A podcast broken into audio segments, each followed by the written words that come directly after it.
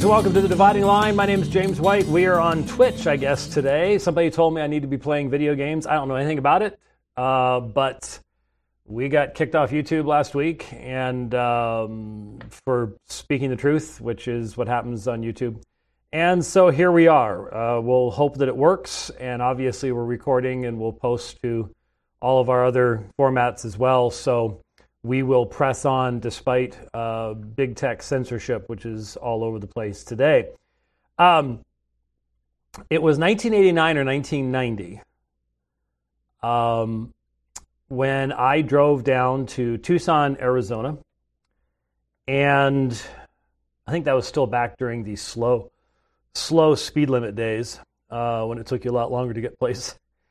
And uh, we'll be back to that before long, um, trust me. Um, but um, I attended a doctoral seminar. Uh, I was just gra- I just graduated from Fuller Theological Seminary. I was looking at the possibility of maybe going down to the U of A and studying under Dr. Heiko Oberman, one of the best known church historians, who was teaching at the University of Arizona in Tucson. And uh, the he had invited me down to uh, attend this seminar in his home, in the front room of his home there in Tucson. Uh, I remembered generally where it was in uh, in the Tucson area. I hadn't started riding El Tour to Tucson yet, so I don't really connect it to the route to know exactly where it was. But anyway, what was fascinating was the subject for the evening was the back and forth between Cardinal Sadoleto and John Calvin. This took place, of course, in the uh, mid, uh, well, mid to actually late, if you include when all the preceding stuff that led up to it, uh, 1530s. And so uh, would be taking place uh, after the events at Munster, things like that. And I remember that uh, that evening fondly. I didn't get the opportunity of continuing and doing anything down there. It would have been quite interesting if we had. But um, it was like a six-year program. It was quite uh, quite extensive, and I just didn't know how we would survive financially at that particular point in time. And uh, I was just starting to write books and things like that, so it was it just didn't work out. But it was very enjoyable to have the opportunity. And the letter that Sadoleto wrote to the citizens of Geneva and Calvin's response is one of the classic exchanges of the Reformation. When we think about the first written debate, you know, we think about the first debates, we suppose you could include Luther versus Eck, uh, though Luther wasn't really aware of where he was yet. You think of the disputations that took place in Zurich and Bern and even in Geneva. Uh, debate was a major mechanism that uh, the Reformation utilized, um, taking advantage, in some sense, of the um, decline in the literacy of the Roman priesthood, but also the simple fact that the reformers were drawing people to this. And they were arguing from this. And when you do that, you have the Holy Spirit on your side. And so uh, Zwingli would walk into a debate and he would plop the Hebrew text down here and the Latin text there and the Greek text there. And the poor guy on the other side didn't have a chance. And so when we think about written debates, though, you know, we think of, of Luther and Erasmus. But um, let's let's be honest. Um, Erasmus is not your your normal representative of Roman Catholicism at that time. Yes, he's a priest. Yes, he wrote a small book in defense of transubstantiation. But he's a Dutch humanist. He he writes just the most incredibly scathing mockery of the abuses of Rome at that particular point in time. And so though he's a advocate of you know, synergism and the free will of man, and and that's why Luther debates him in in writing. Uh, still, he's he's not really representative of an orthodox uh, Roman Catholicism of the day, uh, what the where the Pope would be. And so Sadoleto, who is also a humanist, he's also well known for his education. Sadoleto's letter to the Genevans, uh, helped to design and organize the Council of Trent. So he is much more representative of a, of a standard Roman Catholic perspective at that particular time. And so that exchange is exceedingly important. If you have not had the opportunity, it does not take long. Um, I grabbed it. Um, I grabbed it off of. Uh, obviously, I had print, printed form, but I grabbed it digitally for like ninety nine cents or something in Kindle format. MP3'd it, and I think the two letters together only took like ninety minutes to listen to, something like that. So you might want to do that. I would encourage you to do so if you are interested in church history. I want to look at a section of it. But before we do so, I want to look at the map on the screen up here. I I looked all over for maps of Europe in 1530, and they nothing really worked all that well. Um, and so this is Google Maps. so this is modern, obviously, but the cities haven't moved. They've some of them are in different countries than they were back then, obviously. Um, but uh, it is, I think, important to know where you know put things in a in a context. Always important to know where these things are. And so, what's fascinating is this is okay. Uh, uh, Noyon is up in this area up here. One of the problems I had with with this is to get everything onto the screen Google decides what cities it's going to put up and what cities it's not going to put up, and things get a little bit weird at that particular point in time. But uh, Calvin, at age 14, at age 14, comes to Paris to study. Uh, he has some benefices. A benefice was a, how would you describe them? Um, it's not a scholarship. It, his father worked for the church and you would get technically clerical positions that you would get money from. And in many instances, you would, for example, be rector of a certain church in a certain city. You'd never go there. You'd hire some local priest to do it. And you'd give him a smaller amount of money and you kept the rest. It was a very complex financial system that existed at the time. And so this is how he could afford to go to Paris and receive one of the best university um, uh, educations that you could get in that in that day. At age 14, that does not mean he was a child prodigy.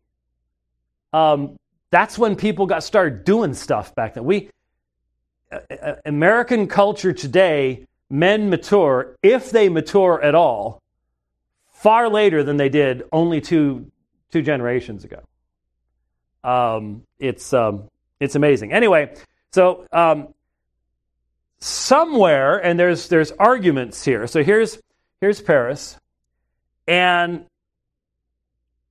there's arguments about, and I'm not going to bore you too much with all the background details, stuff like that, and the dates and all the rest of that stuff. Just some general stuff. Um, somewhere between 1531 and 1533 Calvin is converted. Um, he says in some of his writings, he doesn't talk a lot, a lot about himself. Uh, we don't know where he's buried because he didn't want anybody to know where he's buried. Um, he was a self-effacing man in many, in many, many ways. You will, you can read some horrible stuff about Calvin online, but if you actually do serious study, you find out he was truly an amazing Christian man um, with a pastor's heart. He really did have a pastor's heart. But he uh, was trained in the classics in uh, Greek and Latin, and knew history very, very well. And he comes under the influence of Reformed teaching. We know that he visits with a very, very well known uh, ca- uh, Catholic scholar of the time. Um, and it's shortly after this that he resigns his benefices and seemingly is involved with Nicholas Cop's uh, speech at graduation, which was filled with Lutheran Reformed ideas. He has to flee. It's during this time, by the way, when he is now being hunted because France is very much a Roman Catholic uh, nation. And there's going to be persecution of quote unquote Protestants, non Roman Catholics, for years. The St. Bartholomew's Day massacre and everything else is, is yet future. And so um, he, uh, at this time, it somehow encounters, we don't have all the details, but somehow is put in contact with a man by the name of Miguel Servetus, who will become very important in his life later on. And what most people don't know is Calvin risked his life to sneak back into Paris to meet with Servetus, to try to help this man. And Servetus never showed up. Um, this is during this, this time period as well. Then Calvin writes within, you know, if it's 1531, then, you know, within three years, 1533, within one year of his conversion, he writes the first edition of the Institutes of the Christian Religion. Right here, 1536 edition. He starts obviously working on it before then. Um, it, it's uh, obviously if you if you have the institutes, you know this is not that big. um, it's obviously much smaller than the final edition, 1559. Um, but uh, still, it has, and it, there I just noticed the the, chap, the section on prayer, which by the way is the longest section in even in the 1559 Latin. The longest section in the Institutes is on prayer, um, and it's there. It's there in the 1536 edition too. Anyway, he, he writes the Institutes very early on in his Christian life. Exactly how long, again, there's debate as to where he is and what, what events he's referring to and stuff like that. This is all in the 1530s, and so think about that. That's um, you know, if you put the if you put the Reformation at 1517, um, all this stuff is happening after uh, Zwingli's dead, pretty much. Uh, so Calvin's a second generation, excuse me, second generation reformer. And so already there's stuff going on, you know, up here um, in uh, uh, in Germany. You know, here's Erfurt up here, um, and it's very important, I think, to recognize right here, Munster. Munster. Um, a lot of people ignore Munster. Uh, you can't ignore Munster. Um, Munster is not only the most amazing story in all of church history, in my opinion, but it had a massive impact everywhere. everywhere. It was what happened in Munster is known in, in England and France and Germany and, and it, everywhere. The Anabaptist rebellion, Jan of Leiden, um, uh, all, everything happens there. It, and and that explains why after Munster, middle 1530s, after Munster, the reformers was will not even will not even uh, listen to a, an Anabaptist. It's just we've we've already seen what you people are all about. We saw it at Munster and um, uh, not going to listen to you.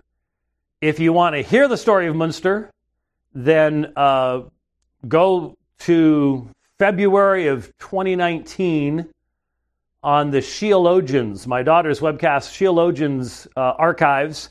I did two programs in a row uh, narrating the story of Munster. And I'm not going to redo that on here if I've already done it there. And um, uh, Summer's response as I as I tell the story of Munster is also extremely enjoyable um, because it, it, like I said, you could simply do the story of Munster in movie form and never have to exaggerate anything to have one of the most amazing stories you'd ever you'd ever see on the big screen. And they've they've done it in German, but it's not been done in English yet, and it, it needs to be. But uh, and here's of course here's Frankfurt. I'll just circle Frankfurt because of my dear friends there. Uh, that's um, i I used to get to visit pretty much every year, and probably never will again. But um, but dear friends uh, there, who I'm teaching church history to, and have been for almost two years now. Um, so there's uh, there's Frankfurt. But here's the important part. Let's get back to the story of Calvin. Sorry about that. Way down here is Geneva. There's Geneva. They're at the end of the lake. And so here you have Switzerland. And so back then, this was made up of cantons. So you've got the Genovese down here. You've got Bern, big, powerful Bern. Here's Zurich, where Zwingli is. Um, here's uh, Basel, uh, where eventually uh, Erasmus is going to go.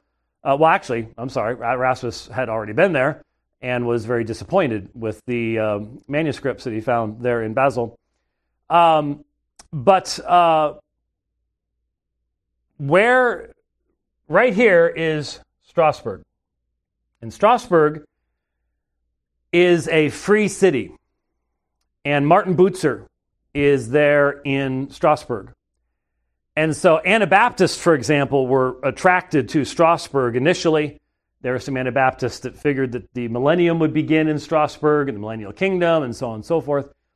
And then when that fell apart, they decided that, nope, it's Munster. And that's when you end up having real problems in Munster. That would be quite a, quite a bit of traveling, but um, that's, what, that's what happens.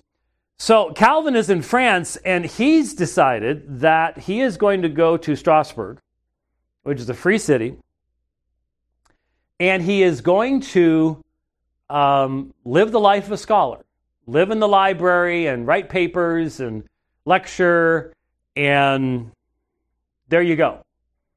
Uh, that's what he's going to do. And so he wants to get here, but there's a problem there's something bad going on between him and Strasbourg. So in this area on the the border between at the time the Holy Roman Empire, Charles V, and France, King of France, they're having themselves a little bit of a spat. And so he can't just go straight to Strasbourg because the roads are clogged with uh, armies and uh, horses and wagons, and it's not safe to go this direction.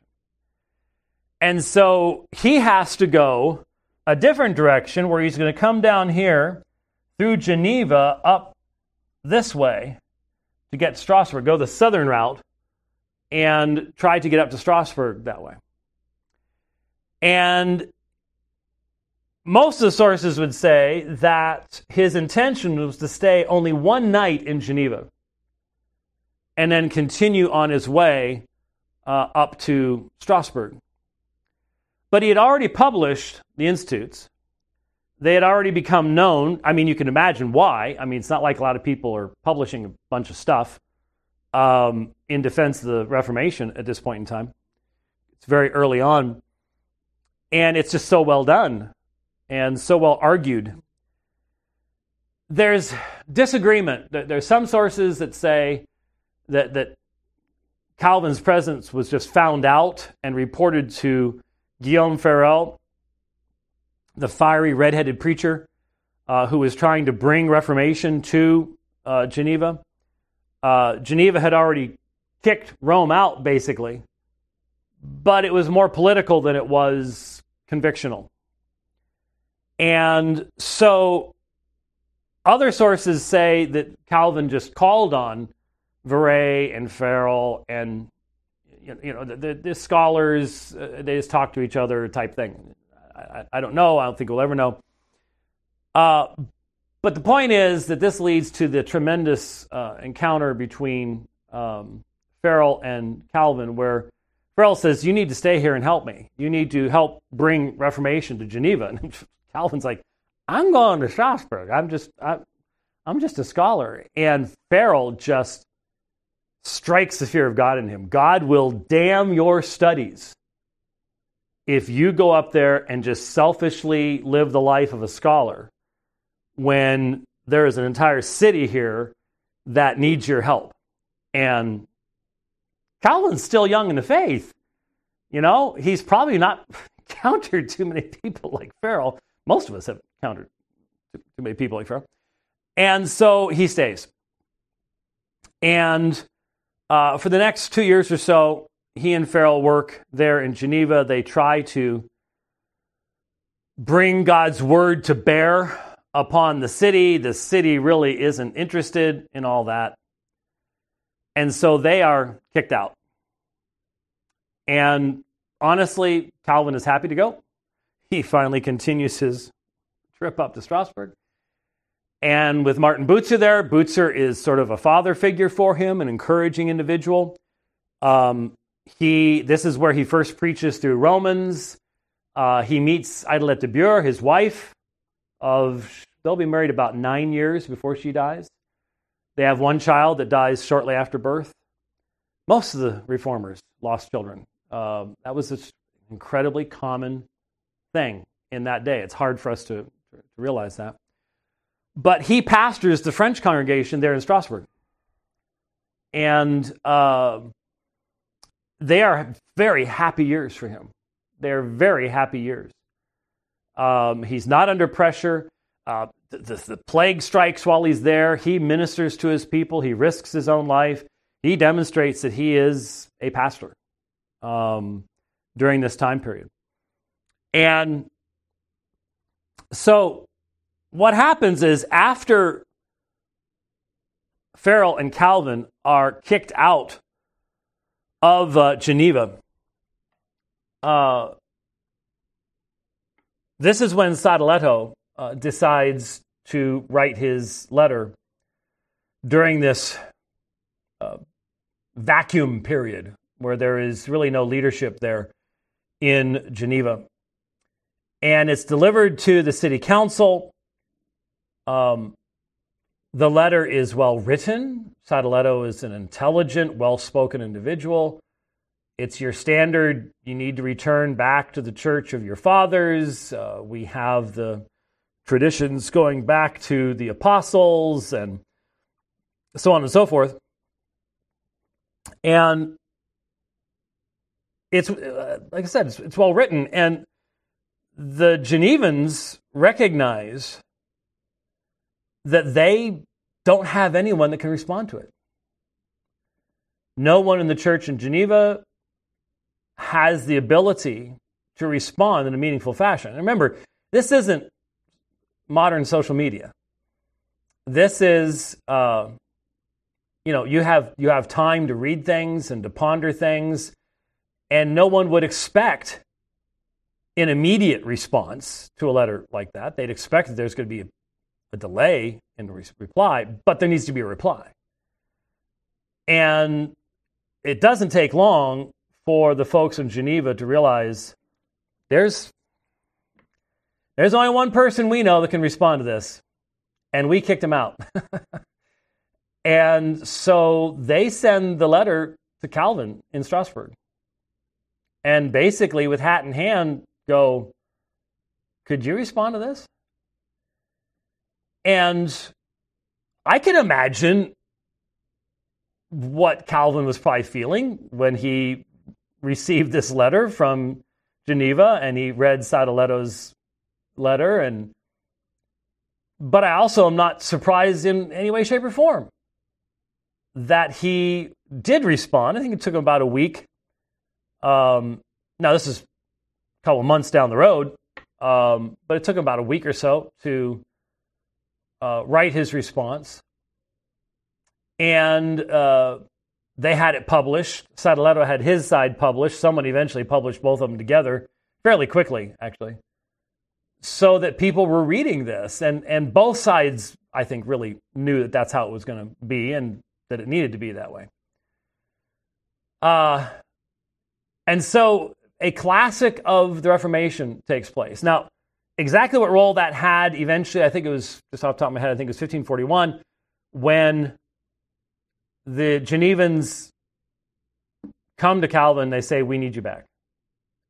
And Calvin doesn't want to go back. Um, Geneva was never, you know, I was just passing through. He doesn't want to go back. But Martin Bucer says, You need to. They, they need it. And, and you're the man to do it. Now, remember, uh, Calvin was born 1509, dies in 1564. So 50, 59, no, no, no, 50, 54. 54 years of age.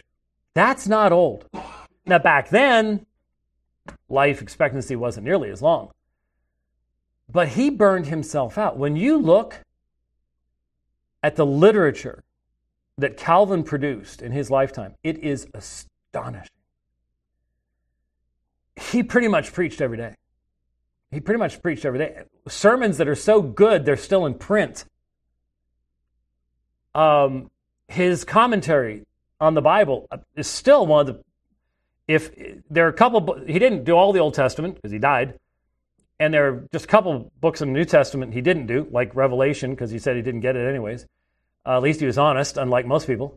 Um, but it's still one of the first commentaries I'll go to because the the man's exegetical insights are just incredible and his, his volume on Deuteronomy.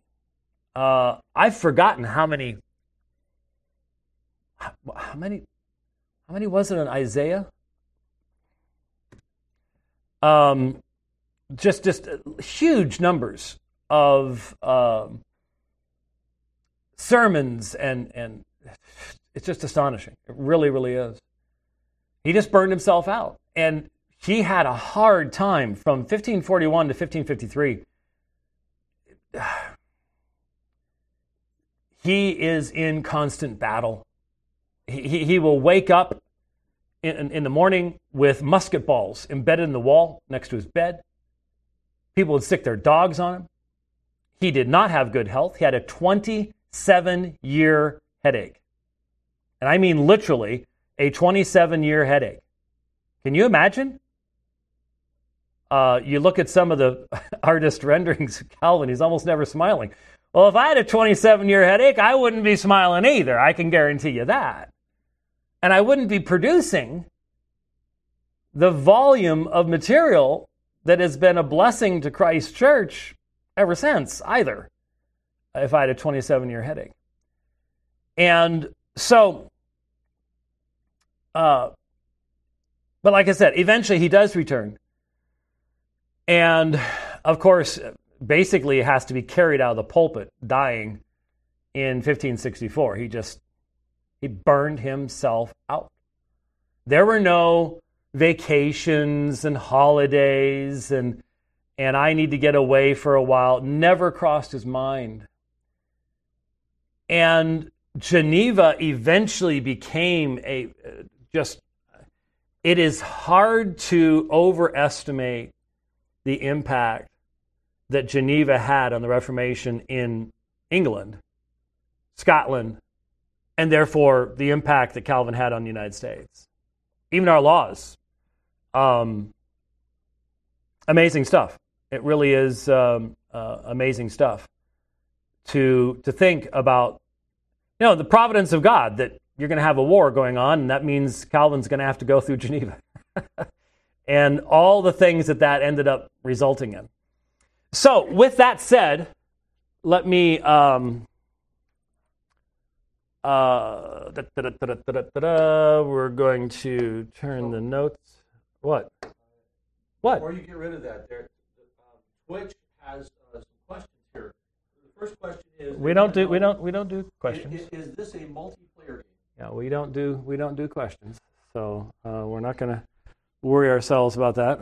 Uh, So we're just going to tell Rich stop, and uh, and uh, there we go. Okay, there we go. Good. All right. So with that, I would like to. Um,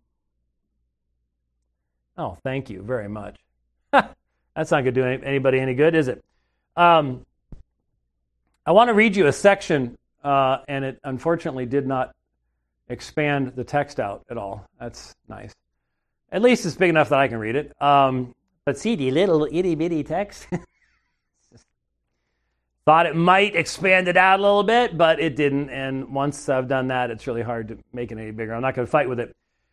I, I want to read a section, uh, two sections of uh, Calvin's response to Sadoleto because I think it's relevant to issues that we're facing in the Reformed community today. And hopefully, this will um, be of use to you. Uh, here's just one section. Before descending to particulars, however, I have already cautioned you and would have you again and again consider with what reason you can charge it upon our people as a fault that they have studied to explain the Scriptures. For you're aware that by this study they have thrown such light on the Word of God that in this respect even envy herself is, is ashamed to defraud them of all praise. You are just as uncandid when you aver that we have seduced the people by thorny and subtle questions, and so enticed them by that philosophy which Paul bids Christians beware. Sadoleto had quoted Colossians 2:8. What? Do you remember what kind of time it was when our reformers appeared? At what kind of doctrine candidates for the ministry learned in the schools? You yourself know that it was mere sophistry.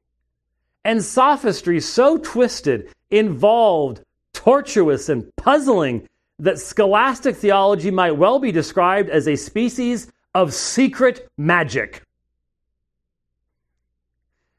The denser the darkness in which anyone shrouded a subject, the more he puzzled himself and others with preposterous riddles, the greater his fame for acumen and learning. And when those who had been formed in that forge wished to carry the fruit of their learning to the people, with what skill, I asked, did they edify the church? Not to go over every point, what sermons in Europe then exhibited, so this would be before the Reformation, then exhibited that simplicity with which Paul wishes a Christian people to be always occupied. Nay, what one, what one sermon was there from which old wives might not carry off more whimsies than they could devise at their own fireside in a month? For as sermons were then usually divided, the first half was devoted to those misty questions of the schools that might astonish the rude populace, while the second contained sweet stories or not unamusing speculations by which the hearers might be kept on the alert. Only a few expressions were thrown in from the Word of God, that by their majesty they might procure credit for these frivolities. But as soon as our reformers raised the standard, all these absurdities in one moment disappeared from amongst us. Your preachers, again, partly profited by our books and partly compelled by shame and the general murmur, conform to our example, though they still, with open throat, exhale, exhale the old absurdity. Hence, anyone who compares our method of procedure with the old method, or with that which is still in repute among you, will perceive that you have done us no small injustice. But you had continued your quotation, sorry, but had you continued your quotation from Paul a little farther, any boy would easily have perceived that the charge which you bring against us is undoubtedly applicable to yourselves. For Paul there interprets vain philosophy, Colossians 2 8, to mean that which preys upon pious souls by means of the constitutions of men and the elements of the world, and by these you have ruined the church.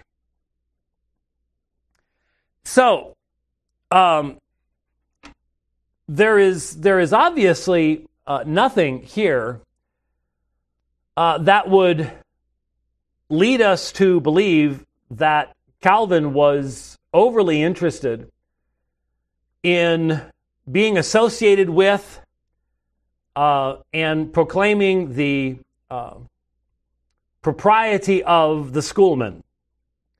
And that's not that's not a disputable argument. Everyone is well, well aware of that.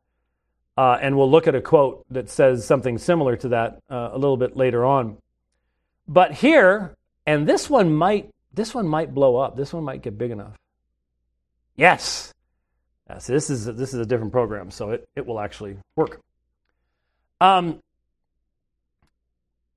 after that section I read to you, he moves into a defense of justification.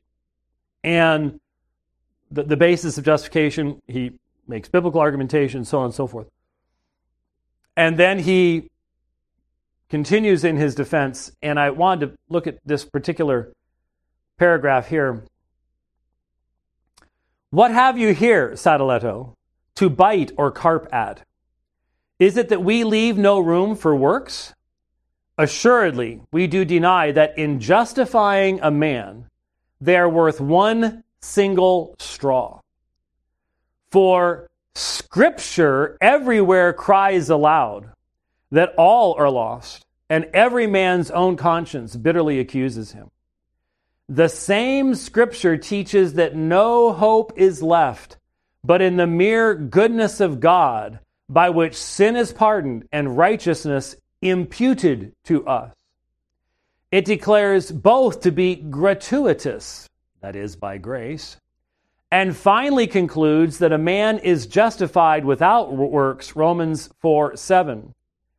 But what notion, you ask, does the very term righteousness suggest to us if respect is not paid to good works? I answer if you would attend the true meaning of the term justifying in Scripture, you would have no difficulty. Now, what have we seen in what we've what we've seen in, in just this just these few sentences? What do, what do we see? So here you have, oh, stop that. So here you have, for Scripture, everywhere cries aloud that all are lost, and every man's own conscience bitterly accuses him.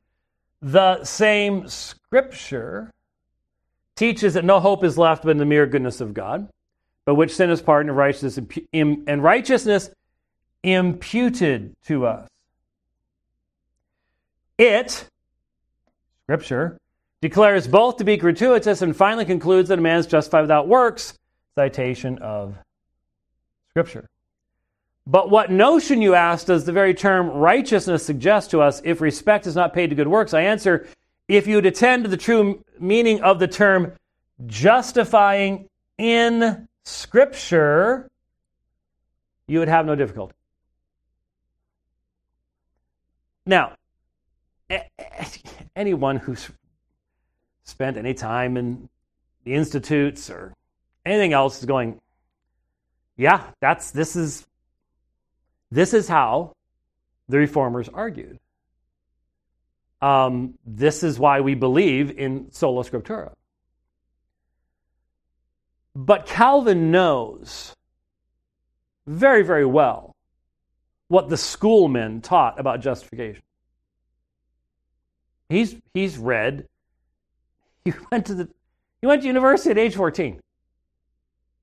He's read Lombard and he's re- read the sentences and, and he is fully aware fully aware of what men today are calling the great tradition. Fully aware of it. And he knows that the idea of a gratuitous imputed righteousness is not what the tradition has said. And so, what is he doing? He is testing and refuting the tradition on this key issue of how man knows God from Scripture. He is doing what Jesus taught us to do, When men brought up tradition to Jesus, they brought up the Korban rule. You break the scriptures for the sake of your tradition. You violate those scriptures. Any tradition is to be tested by scripture. No tradition, therefore, can become the lens that determines the meaning of scripture, or that tradition cannot be tested by scripture. This is just one example of thousands that could be offered to the fact that in the Reformation, there is a necessary recognition that yes, we have truth.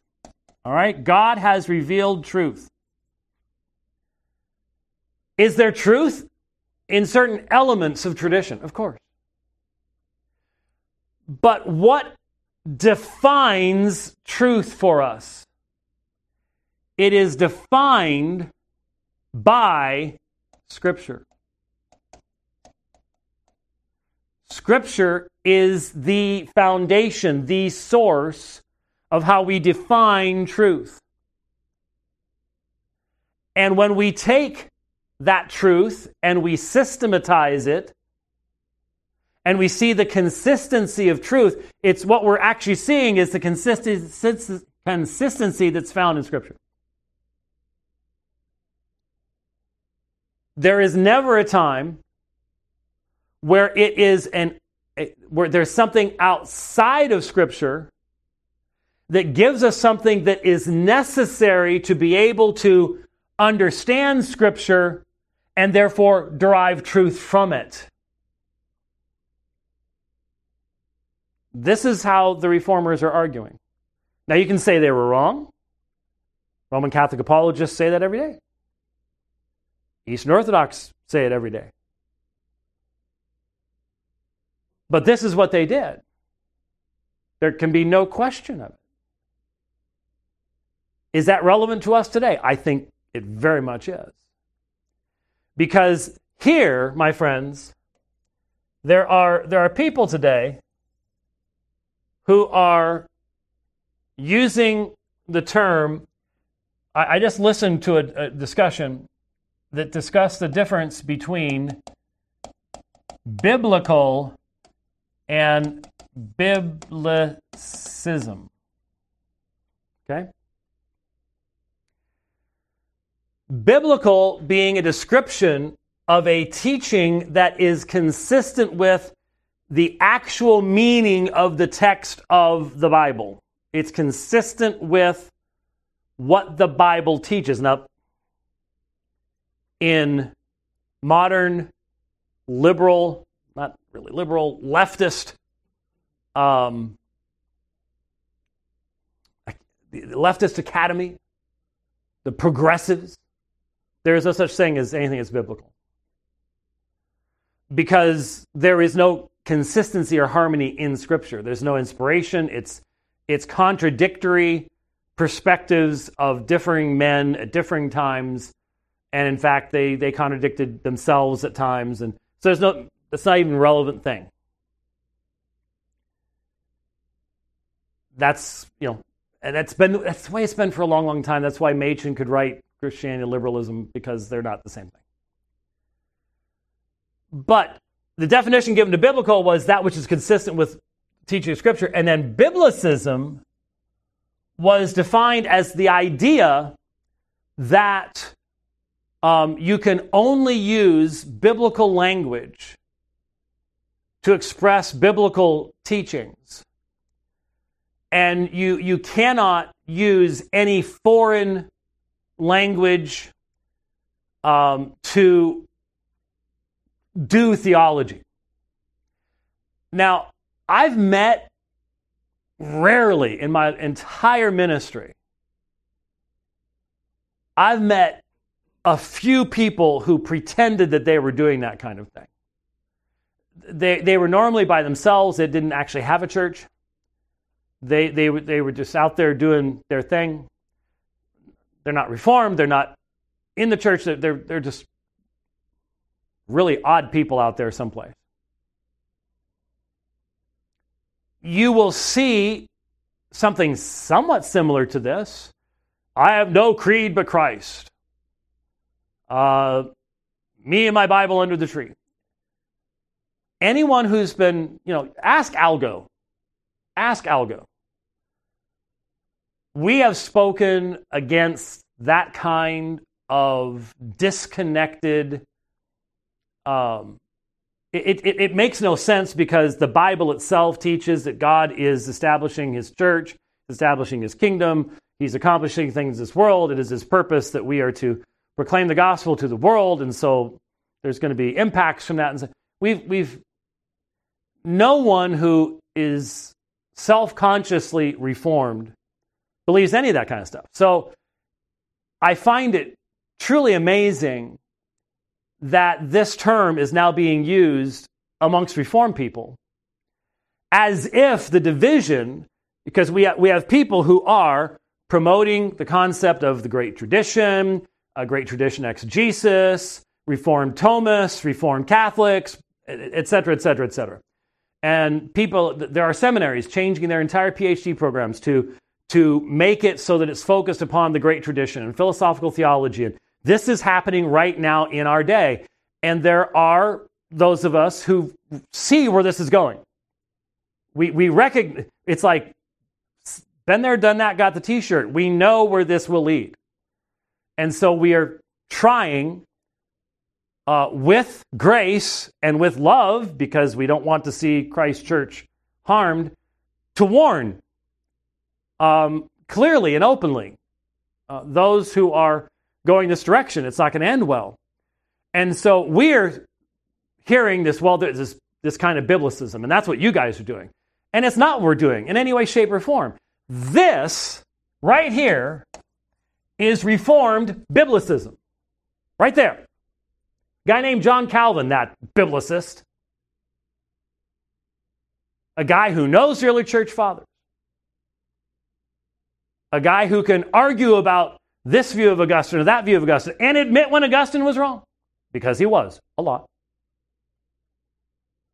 And can quote from Gregory of Nazianzus, and he can quote Gregory of Nyssa, and he can uh, Basil of Caesarea, and he can do the Cappadocian Fathers, and he can do earlier than that, and go back to Tertullian, and he, the whole nine yards.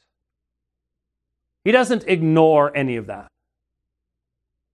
But that he is forced by the reality of dealing with Roman Catholicism in his day. And this wasn't just some type of uh, mental exercise. Rome wanted Calvin dead. There was a steady stream. I remember the one time I got to visit Italy long ago. I remember that one of my hosts had written a book and they, they had put out these books and publishing books, and they're, they're really trying there in Italy to they had me do a conference on election and predestination. And they said it's probably the first conference that had been done in Italy on that subject in a thousand years, which I found fascinating. But point being, they told me about the stream of martyr missionaries that went from Geneva into Italy during the days of Calvin and how many died for their testimony. So this wasn't this this argument here isn't stuff for PhD seminars. This was relevant to people dying for the faith. And that is Reformed Biblicism. And I'm a Reformed Biblicist. Which means I teach church history. Okay? I'm writing a book on a particular early apostolic father right now.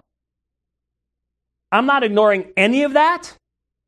To say that we do, to say that we shouldn't use lexicons or church, that is all absurdity. Stop it. It is not worth your time to move your fingers to type this foolishness. Stop it.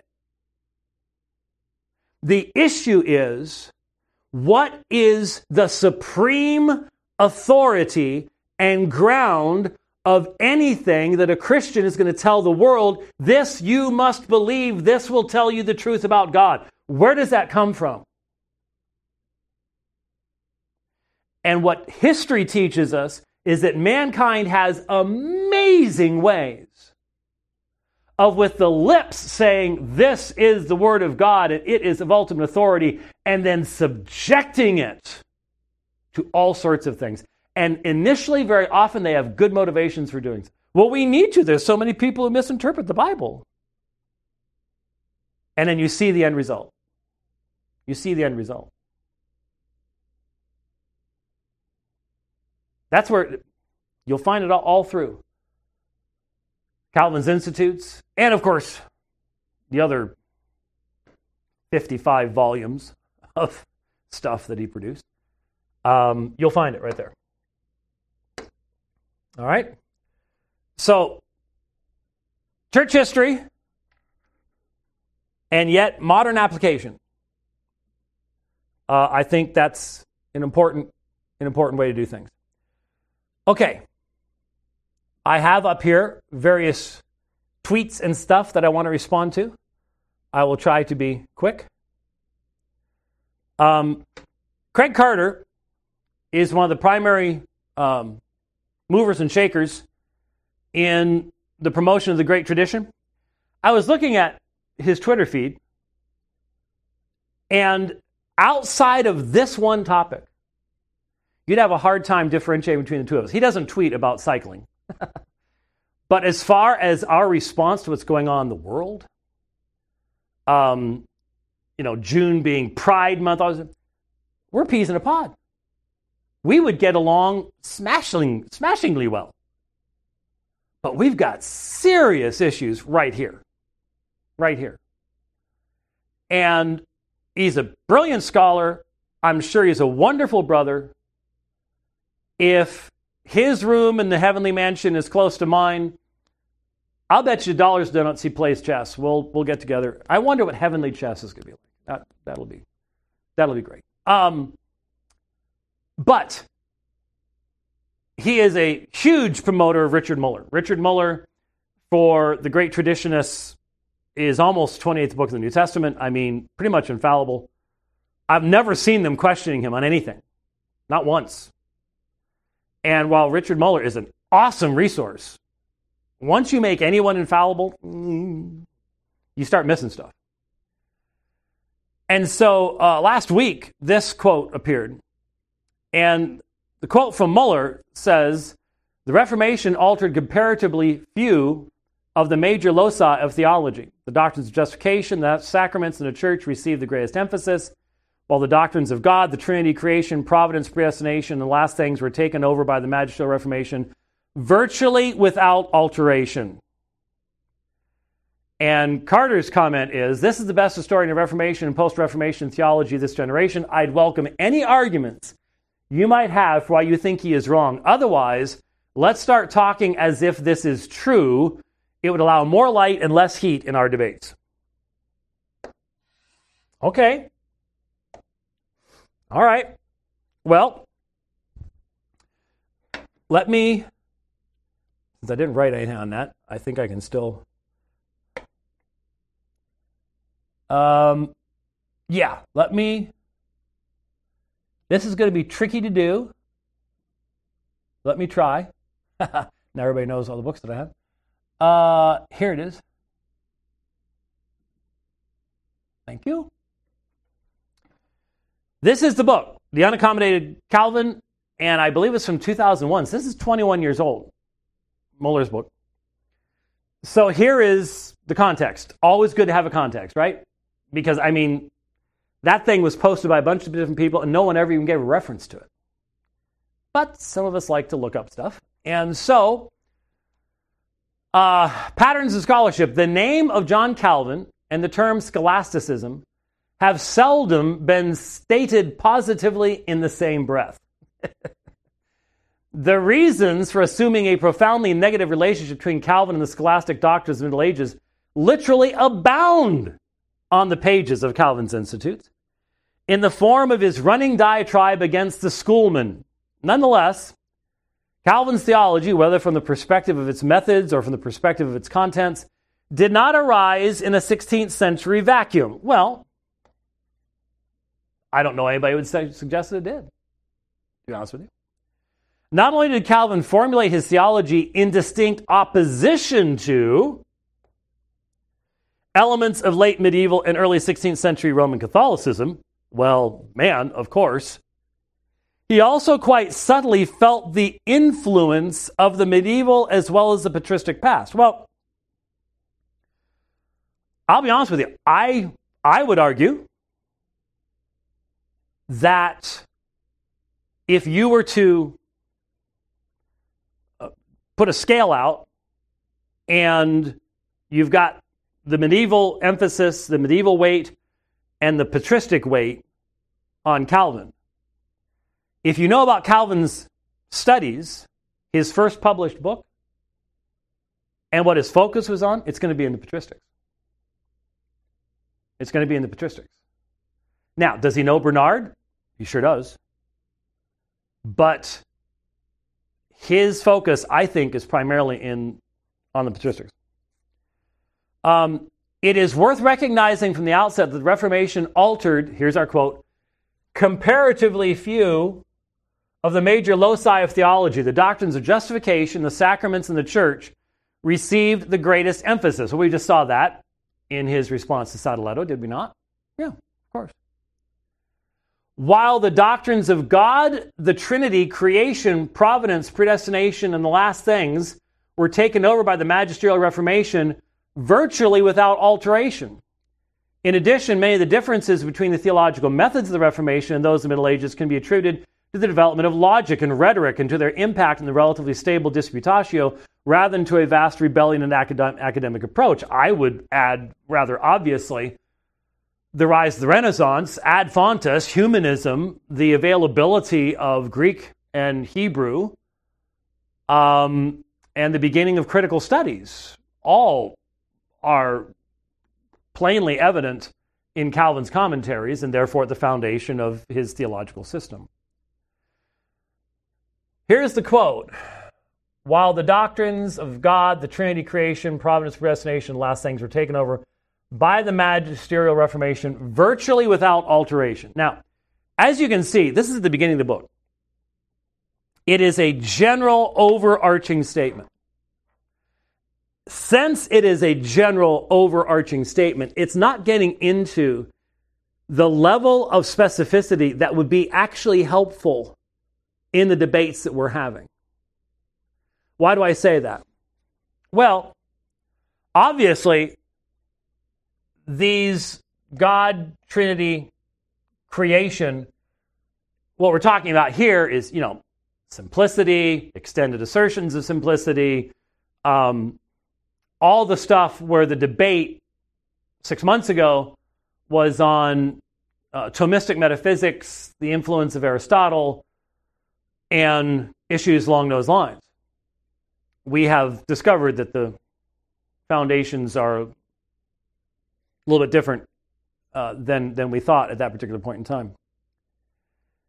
But let me, let me consider at least, well, we'll skip last things for right now, just so that we don't get everybody throwing food at each other.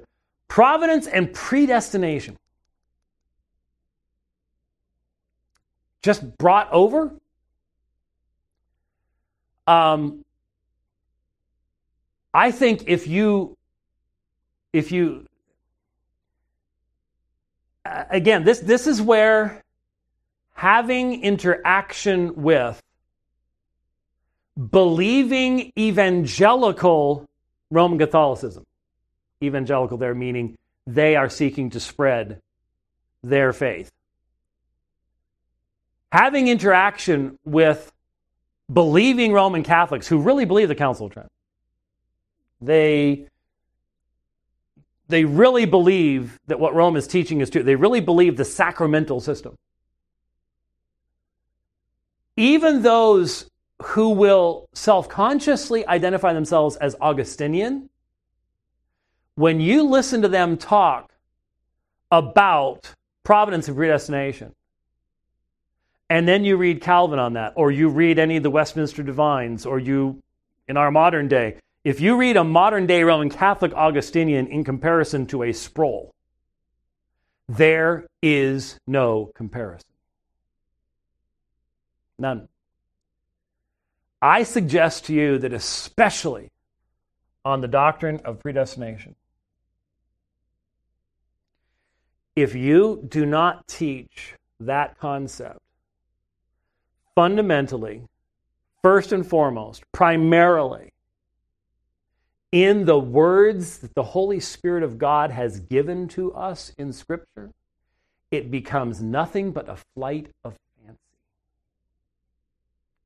It becomes a, yet another philosophical, sophistic concept to play with when you're feeling particularly smart.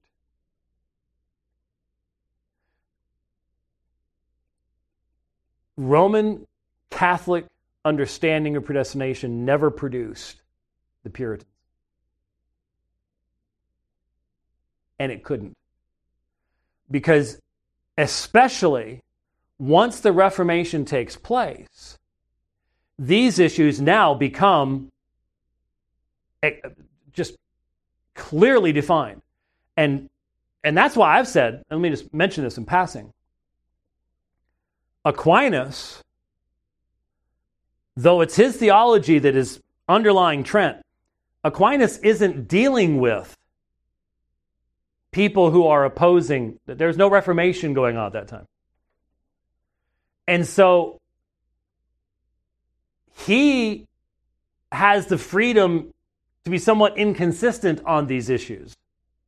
Whereas once you get to the Reformation going, they've now got to define their parameters. And Trent, Trent's sacramentalism and its emphasis upon the individual's ability to access the sacraments by their own free will pretty much destroys any meaningful Augustinianism in reference to grace. Remember, remember what, what Calvin said to Sadoleto? Gratuitously.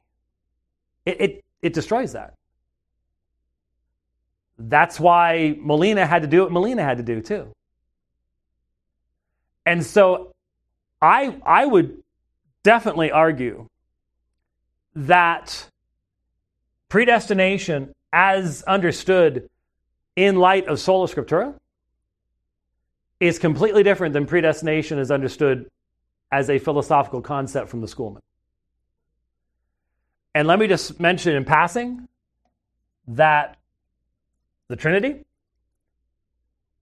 how many times have we dealt over the years, over the decades now, with Roman Catholic apologists who made the argument you cannot prove the Trinity without the traditions of the church?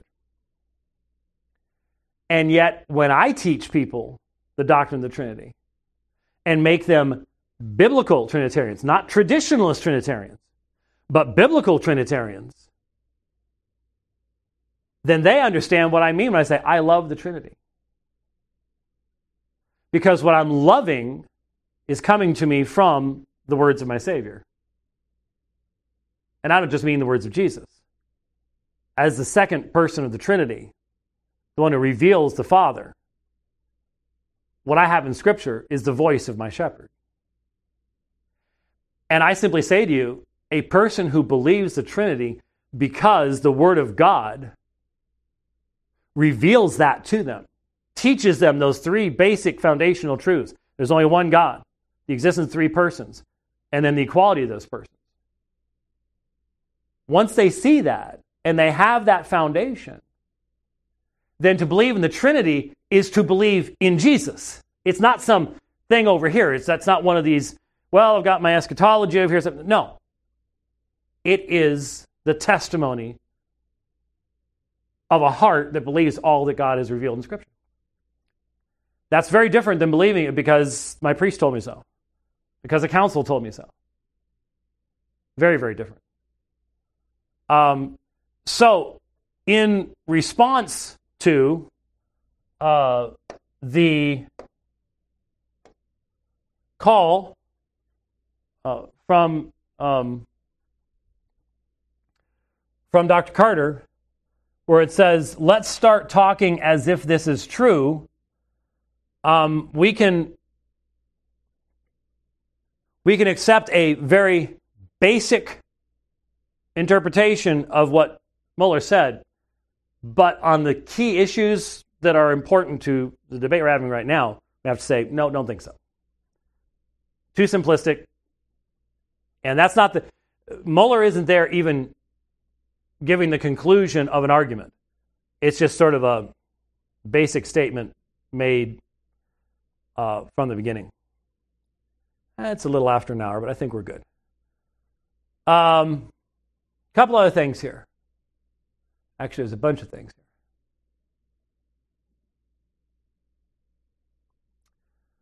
Uh, Dr. Carr says the Arians. Okay, so he's he's commenting on Steve Meister. The obvious question is why the bishops gathered at Nicaea used these philosophical words in the creed to begin with. Why didn't they simply use biblical language? Okay, again, this is the straw man stuff, very common, unfortunately, for Pastor Meister these days. Uh, the straw man stuff that, um, well, unless you just go whole hog with what we believe, uh, then you're going to be this biblicist, and the biblicist. And in fact, I have, I think I have, yeah. Here's Josh Sommer doing the whole hog. Oh, Uh, well, look, it's a long ways over there, and those little dots are very small. Um, and that really uh, bums me out there. Um, let me see if I can. Oh gosh. Uh, oh, they all say screenshot. Let's hope. Yes! mm, that was close. now let's go to the proper green one. Hey, there we go. Um, here's here's here's going absolutely whole hog strawman. Uh, so Richard Barcellos has said it is appropriate to use words not in the word to explain defend the word unless you want to engage in quoting scripture back and forth. Um, I quoted on Twitter in response to this in support of it. Uh, one of the footnotes from the Forgotten Trinity, where I quote B.B. Uh, Warfield on this very issue, on the propriety of utilizing language that accurately expresses what is in Scripture. So, once again, this is the straw man. This is the we are going to keep telling people this is what biblicism is until they get scared of being called biblicist. So then we can just use it as a bat. But it's dishonest. Okay? It's, it's not what we're talking about. Um, I've given you an example of what Reformed Biblicism is from Calvin. And so uh, what Purcell said is exactly right. It is perfectly po- right to do that. That doesn't change the reality that the danger is that you're going to use philosophical terminology to end up determining what Scripture can mean. That's what the danger is. And since that has happened over and over and over throughout church history, I'm not the only one who has uh, made that warning. And that warning remains. So Josh Sommer says, no technical terminology allowed. Trinity, nature, essence, person, etc. Baloney. Why? Why? Uh, we're not told. This is just this is just how you strawman something. No expositional preaching, which requires extra biblical terminology allowed. No use of commentaries allowed. No lexicons allowed. Implications of dying the statement. Blah. None of which is true. Uh, Pastor Sommer has just completely lost his balance. He's He's flying off. I, somebody on your side, you need to reel the man back in. Okay, because this is silly. This is not helpful. This is not relevant. You, you, you got to stop this. He's not going to listen to me. Um, so, one of you guys over there who realizes just how wacky this is, you need to, you need to pick up the phone, do something, and, and, and reel it back in because this is, this like I said, this is what's, what's going on. So, um, yeah, there's two different topics here. Uh, we'll hit the right one. The Arians of the fourth century, the Socinians of the 16th century, the Hellenization thesis advocates of the 19th century, the JWs of the 20th century, all make the same accusations against the creed. You shall know them by their fruit. None of them end up with the Christology that does justice to John 1. Okay. Can we, can we agree on one thing? Can we here, here. Can this is this is important.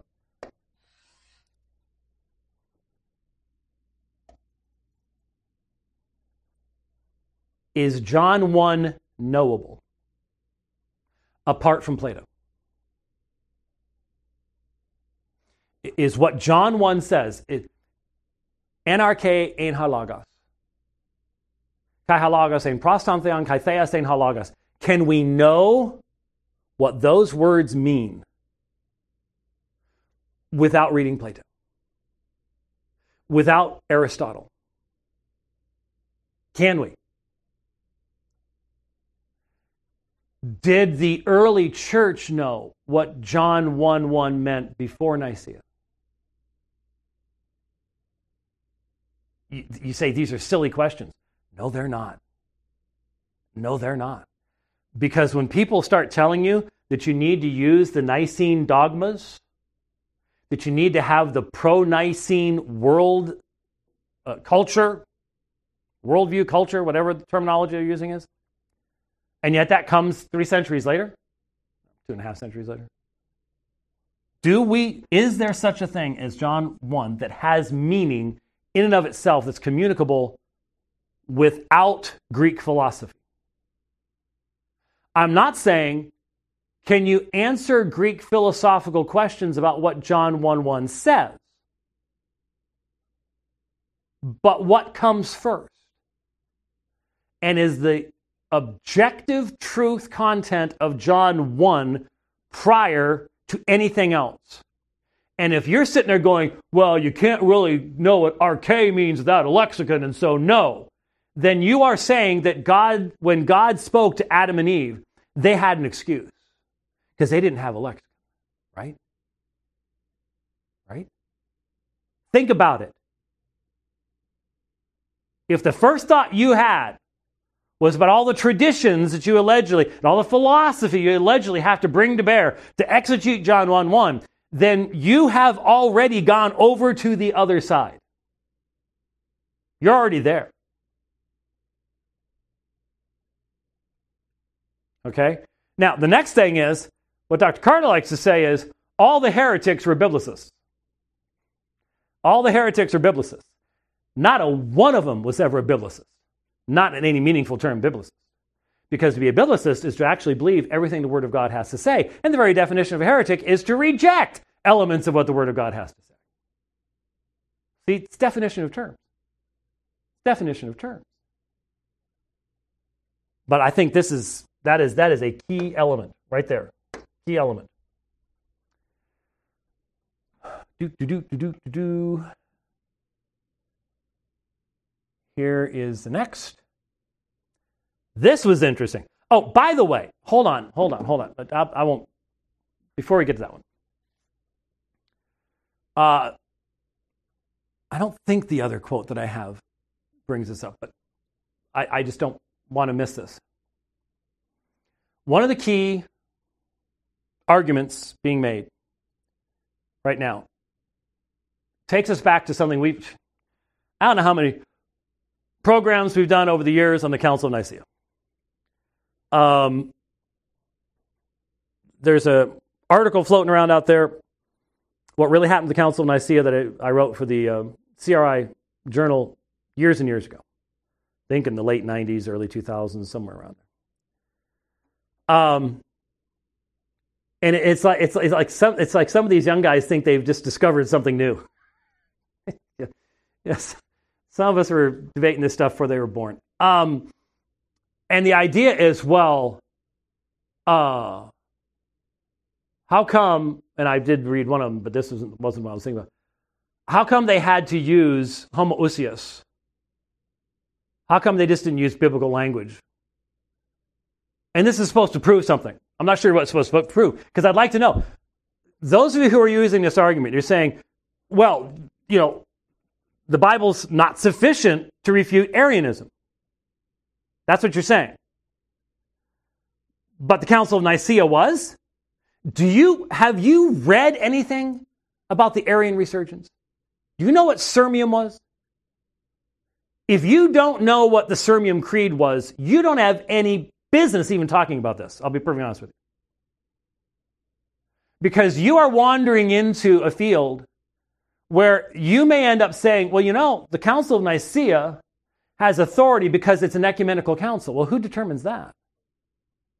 Nobody at Nicaea thought that because nobody at Nicaea had any idea what an ecumenical council would be. And during the Arian resurgency afterwards, it was plainly not seen as having final authority on this particular subject. For decades, as Jerome said, the world woke up and was amazed to find itself Arian. It's true. That's where you get Athanasius Contra Mundum. And when you read Athanasius's defense against the Arians, it is rich in what? Biblical exegesis. Not the great tradition, because there wasn't one yet, but biblical exegesis of the key texts, the very same ones that we focus on today. But back to the issue. Why did they use homoousios? Why not just use biblical language? There is nothing in a reformed understanding of biblicism, in a reformed understanding of sola scriptura, that says that you cannot engage in a defense of the faith against any culture in any language. And so when Greek philosophical questions come up, you seek to engage them.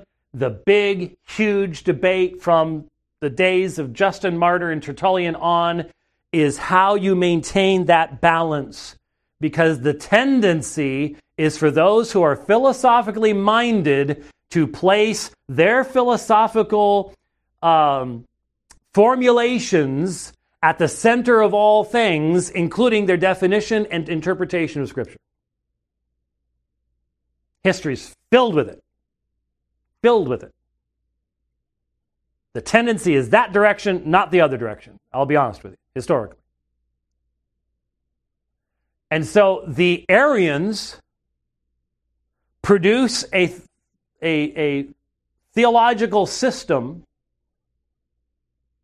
that, see, it, I remember, and he's probably not watching right now, but he will. I remember a friend of mine years and years ago, out in the parking lot at church, asked me, how, you know, Jehovah's Witness brought up this text, and you know, I've been looking at it, and, and the Greek could be understood the way that the Jehovah's Witness said. I taught him Greek. And my response sort of was, yep, could be.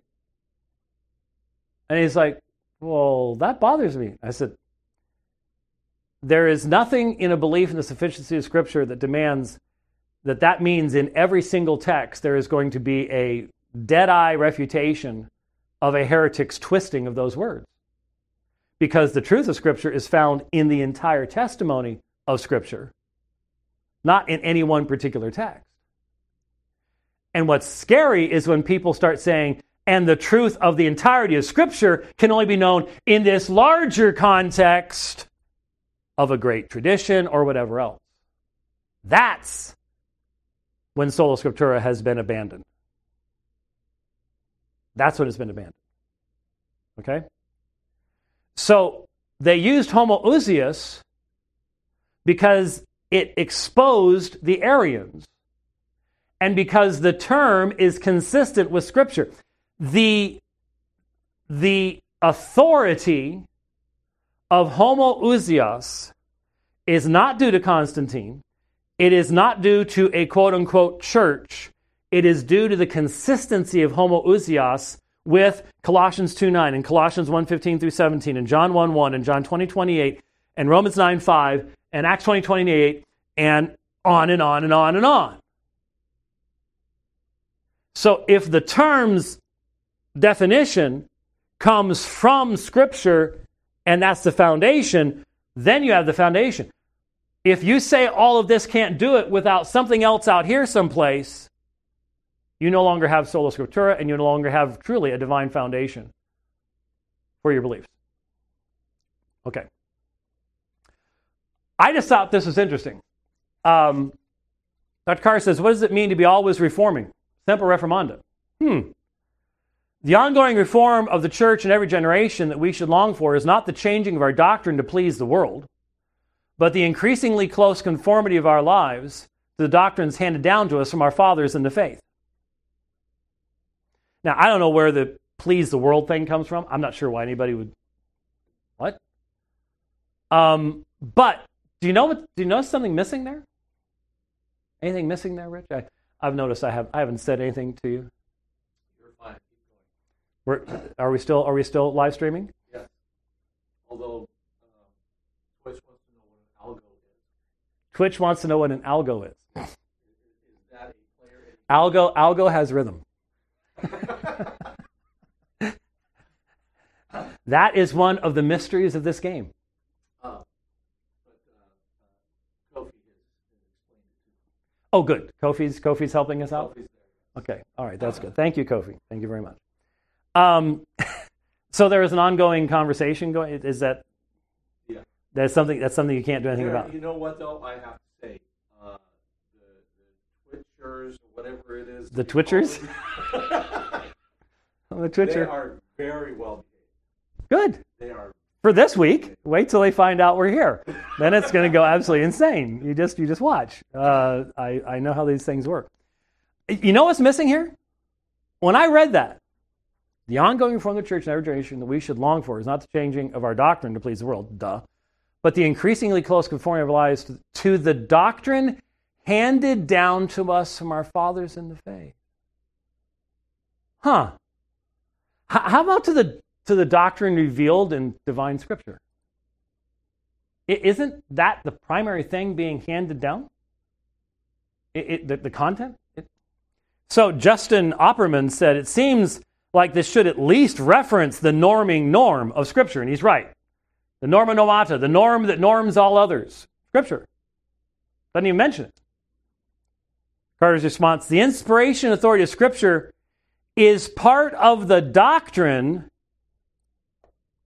handed down in the Protestant confessions. Whoa, wait a minute. Protestant confessions only past 500 years and less than that. It's not apostolic. And that's just a doctrine handed down. It is not a free pass for individuals to alter those confessions when pressure from the world ramps up. Again, I don't I don't get any of the world pressure stuff. That's not what we're talking about here. Maybe he's just not engaging in the internal conversation amongst reform folks about this.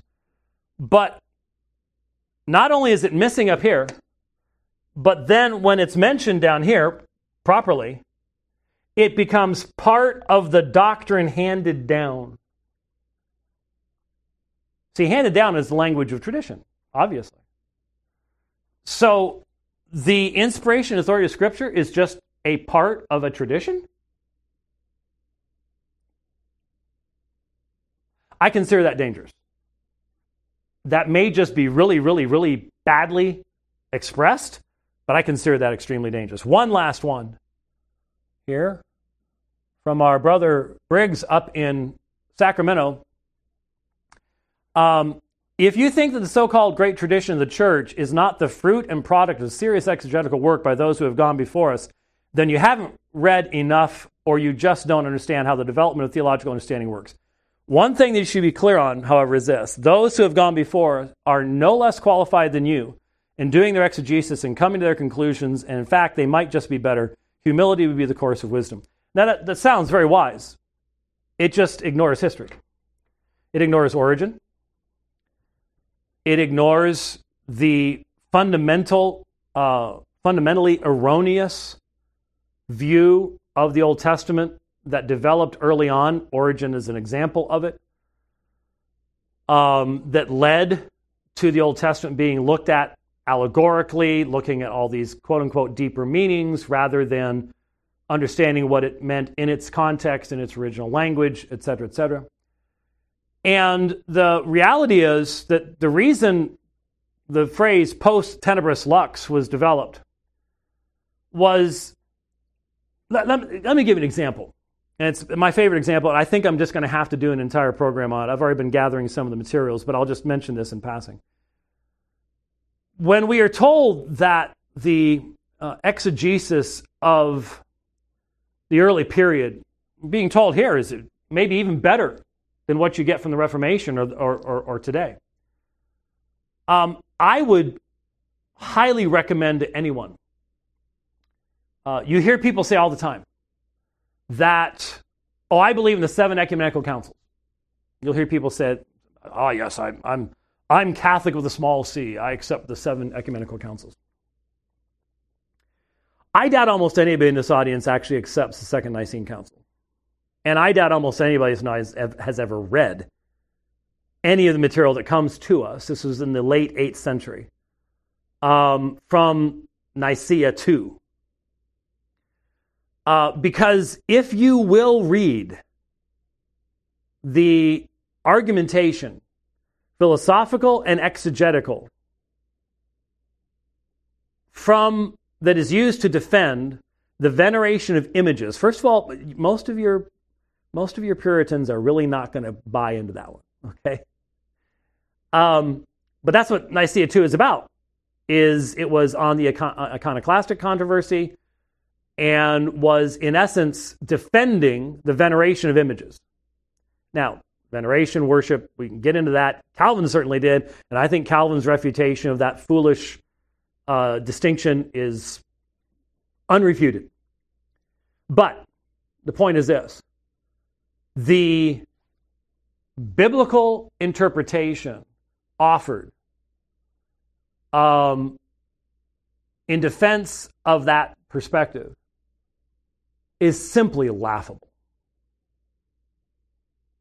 And I will tell you right now any meaningful commentary by Murray or Moo, etc., is light years beyond what you'll find there. You'll also find consi- much more consistency in the vast majority of modern commentators. I'm talking about reformed people who believe in inerrancy, etc., etc., um, than you will find in so many people in the past. Um, God did something great in the Reformation. It was a good thing. Now, will you find glowing individuals, uh, Fulgentius of Ruspe? Yeah. Uh, you will. But you'll also find major differences between them and many others, which is why the whole idea of a quote unquote great tradition, you have to, everybody's having to pick and choose from that. You have to pick and choose. Um, great tradition about what? Great tradition about baptism? Nope. Sacraments? Nope. Sacerdotalism? Nope. The Mass? Nope. Baptism? Again. Uh, purposes and intentions? Nope. Function of the church? Nope. The only thing you can, as you can tell, everyone who's doing the great tradition mambo right now, they are limiting their praise of it to just the narrow area of Trinitarian um, theology. And the people who lived in the early church and in the medieval period did not make that distinction. They did not say, "Oh, we believe about God." That's oh yeah, we're spot on about that. But yeah, you know this uh, all this baptism stuff and sacraments and priests, uh, not really part of the great tradition. They would have they'd go, "What are you talking about? Stop abusing us. Stop abusing us." So, can't agree with Brother Briggs. Good man, um, but wrong on that one. So, there you go. I think I got through everything. Look at that. And even rescued the one. uh, we, we made it work today. Thank you very much for uh, being with us on uh, Twitch for the first time. Um, I'm not sure exactly how that works. I'm not a gamer, um, but uh, as long as Rich is happy with it, then that's. very, very well. He says it went very, very well. So, clean feed. Uh, clean feed. There you go. Uh, until we get kicked off. still, still not sure about a lot of the, uh, the game questions they're asking. Oh. Uh, apparently, they don't really know how it is to work our game. Yes, yes. Working our game is probably very, very difficult for them.